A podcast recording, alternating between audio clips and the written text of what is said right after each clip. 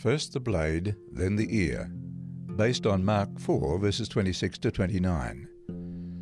The parable of the sower excited much questioning. Some of the hearers gathered from it that Christ was not to establish an earthly kingdom, and many were curious and perplexed. Seeing their perplexity, Christ used other illustrations, still seeking to turn their thoughts from the hope of a worldly kingdom to the work of God's grace in the soul. And he said, So is the kingdom of God, as if a man should cast seed into the ground, and should sleep and rise night and day, and the seed should spring and grow up, he knoweth not how. For the earth bringeth forth fruit of herself, first the blade, then the ear, after that the full corn in the ear. But when the fruit is brought forth, immediately he putteth in the sickle, because the harvest is come. The husbandman who putteth in the sickle because the harvest is come can be no other than Christ. It is he who at the last great day will reap the harvest of the earth. But the sower of the seed represents those who labour in Christ's stead. The seed is said to spring and grow up, he knoweth not how. And this is not true of the Son of God. Christ does not sleep over his charge, but watches it day and night. He is not ignorant of how the seed grows. The parable of the seed reveals that God is at work in nature. The seed has in itself a germinating principle, a principle that God Himself has implanted. Yet, if left to itself, the seed would have no power to spring up. Man has his part to act in promoting the growth of the grain. He must prepare and enrich the soil and cast in the seed. He must till the fields. But there is a point beyond which he can accomplish nothing. No strength or wisdom of man can bring forth from the seed the living plant. Let man put forth his efforts to the utmost limit. He must still depend upon one who has connected the sowing and the reaping by wonderful links of his own omnipotent power. There is life in the seed, there is power in the soil. But unless an infinite power is exercised day and night, the seed will yield no returns. The showers of rain must be sent to give moisture to the thirsty fields. The sun must impart heat. Electricity must be conveyed to the buried seed. The life which the Creator has implanted, He alone can call forth. Every seed grows, every plant develops by the power of God. As the earth bringeth forth her bud, and as the garden causeth the things that are sown in it to spring forth, so the Lord God will cause righteousness and praise to spring forth. Isaiah 61, verse 11. As in the natural, so in the spiritual sowing. The teacher of truth must seek to prepare the soil of the heart. He must sow the seed, but the power that alone can produce the life is from God. There is a point beyond which human effort is in vain. While we are to preach the word, we cannot impart the power that will quicken the soul and cause righteousness and praise to spring forth. In the preaching of the word, there must be the working of an agency beyond any human power. Only through the divine Spirit will the word be living and powerful to renew the soul unto eternal life. This is what Christ tried to impress upon his disciples. He taught that it was nothing they possessed in themselves which would give success to their labors, but that it is the miracle working power of God which gives efficiency to his own word. The work of the sower is a work of faith.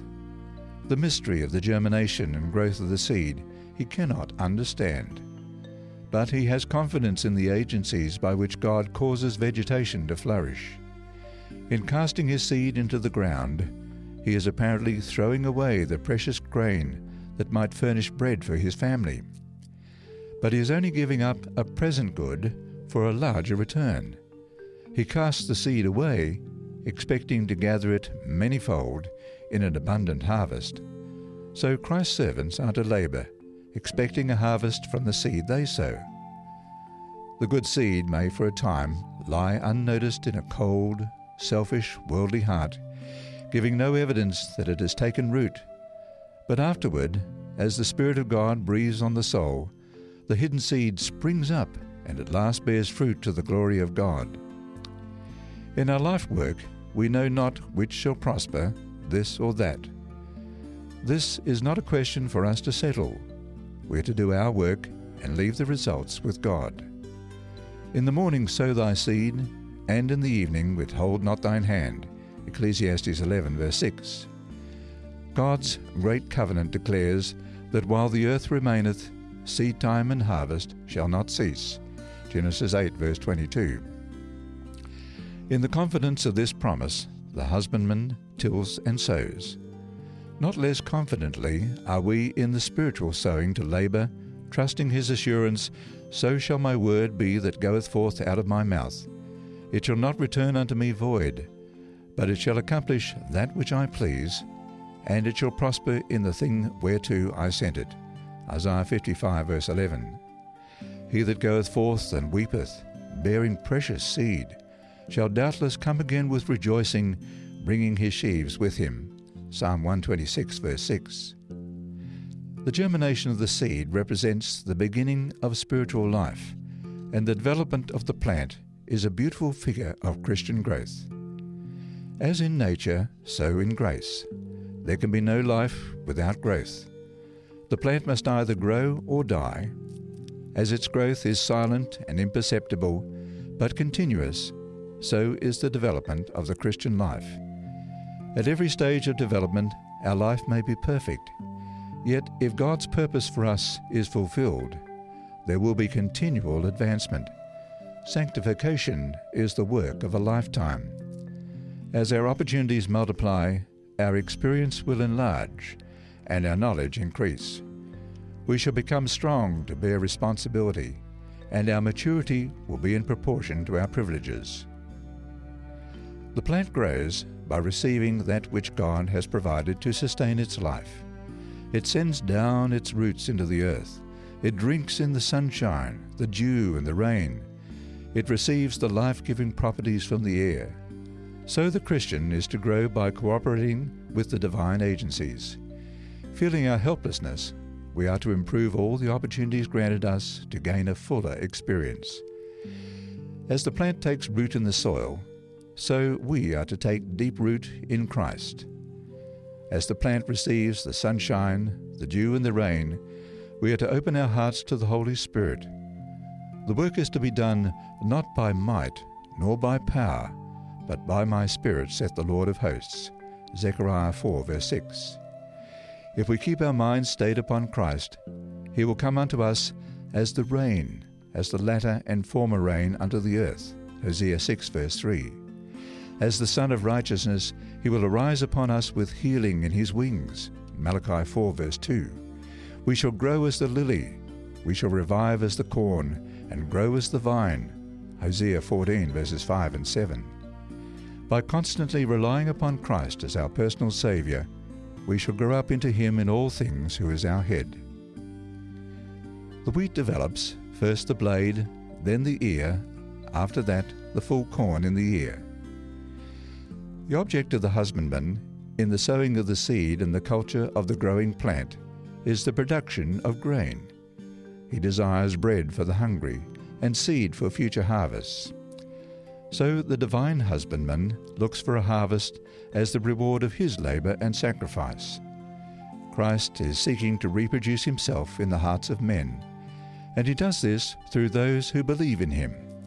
The object of the Christian life is fruit bearing, the reproduction of Christ's character in the believer, that it may be reproduced in others. The plant does not germinate, grow, or bring forth fruit for itself, but to give seed to the sower and bread to the eater. Isaiah 55, verse 10. So no man is to live unto himself. The Christian is in the world as a representative of Christ for the salvation of other souls. There can be no growth or fruitfulness in the life that is centered in self. If you have accepted Christ as a personal Saviour, you are to forget yourself and try to help others. Talk of the love of Christ. Tell of His goodness. Do every duty that presents itself. Carry the burden of souls upon your heart, and by every means in your power, seek to save the lost. As you receive the Spirit of Christ, the spirit of unselfish love and labour for others, you will grow and bring forth fruit. The graces of the Spirit will ripen in your character. Your faith will increase. Your convictions deepen. Your love be made perfect. More and more, you will reflect the likeness of Christ in all that is pure, noble, and lovely. The fruit of the Spirit is love, joy, peace, long suffering, gentleness, goodness, faith, meekness, temperance. Galatians 5, verses 22 and 23. This fruit can never perish, but will produce after its kind a harvest unto eternal life.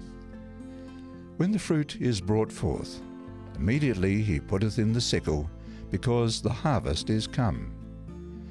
Christ is waiting with longing desire for the manifestation of himself in his church. When the character of Christ shall be perfectly reproduced in his people, then he will come to claim them as his own. It is the privilege of every Christian not only to look for, but to hasten the coming of our Lord Jesus Christ. 2 Peter 3 verse 12. Were all to profess his name, bearing fruit to his glory, how quickly the whole world would be sown with the seed of the gospel. Quickly the last great harvest would be ripened, and Christ would come to gather the precious grain.